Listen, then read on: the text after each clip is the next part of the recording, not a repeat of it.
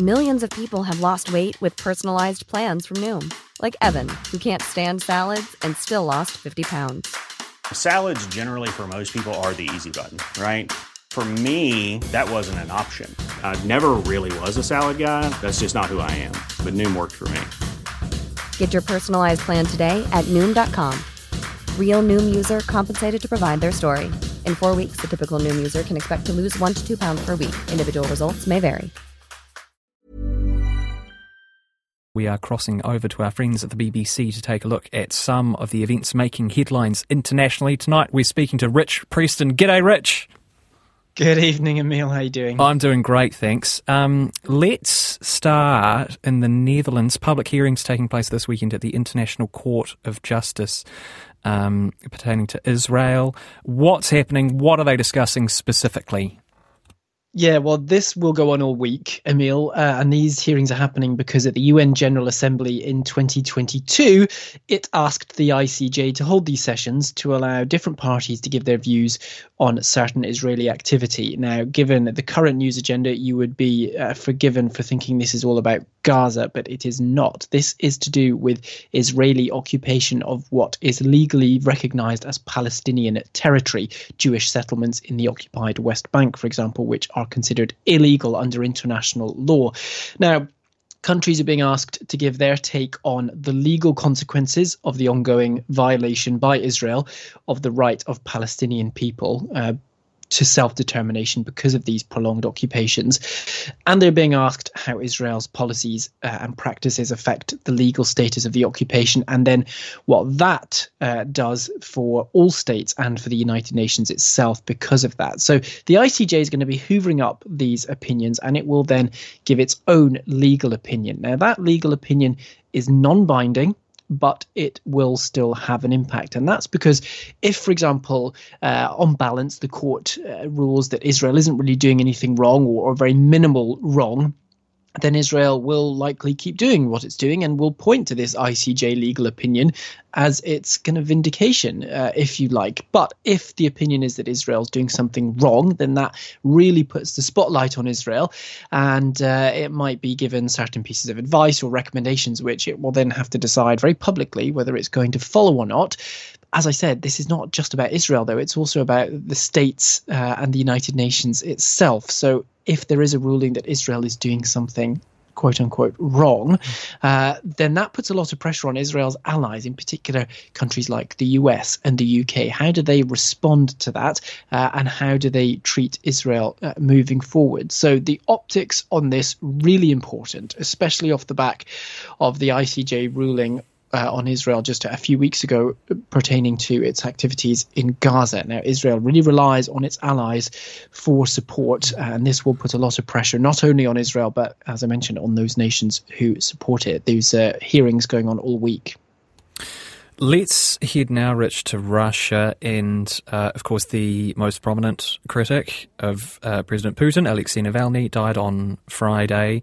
Uh, he was being held in what's considered one of the toughest Russian presidents since December. Uh, the official line is that he felt ill after going for a walk. He then collapsed, and attempts to resuscitate him failed. What are you watching for this week? Well, there's a few things we're watching out for this week, uh, Emil. Now, there was immediate international reaction to this, uh, but what we've not heard much of is from the Kremlin itself. In fact, you know, here's you and I discussing this on Radio New Zealand on a Monday night. It's all over uh, British news today, ditto American news over the weekend. In Russia itself, 28 seconds of the main Friday evening wow. news bulletin was all that this story got. So that really puts things into perspective for you. So we had that statement from the Kremlin on Friday other than that, not much, and nothing from President Putin himself. We've had all this international condemnation from, you know, the U.S. president, Ukraine's president, the French president. The Kremlin has responded to those this morning and called those vulgar accusations.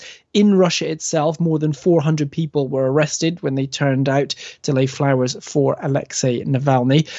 One of the things we're watching out for this week is whether there will be any comment from President Putin himself any response to those allegations. Now, for the last few years, he has not addressed Alexei Navalny by name. He just calls him that activist or, or or or that troublemaker. He doesn't actually use his name.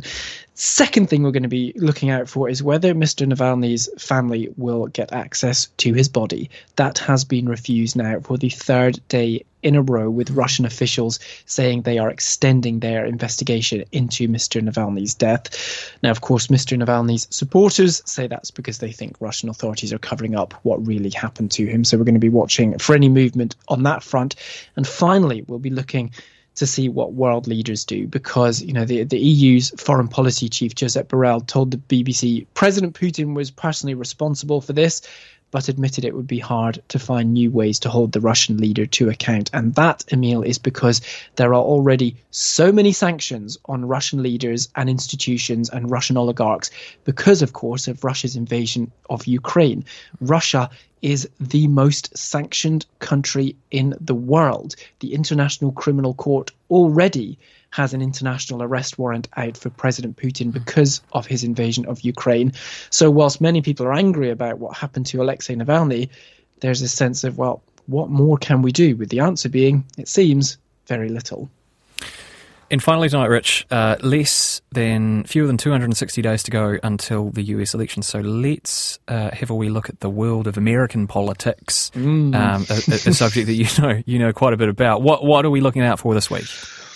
Well, the big one, Emil, is uh, what's called CPAC. If any of your uh, news nerd listeners are mm-hmm. familiar with that, it's the Conservative Political Action Conference. It is the big conservative get together. Now, I don't say Republican because it's not a Republican Party event. It is uh, conservative with a you know a small c conservative mindset event.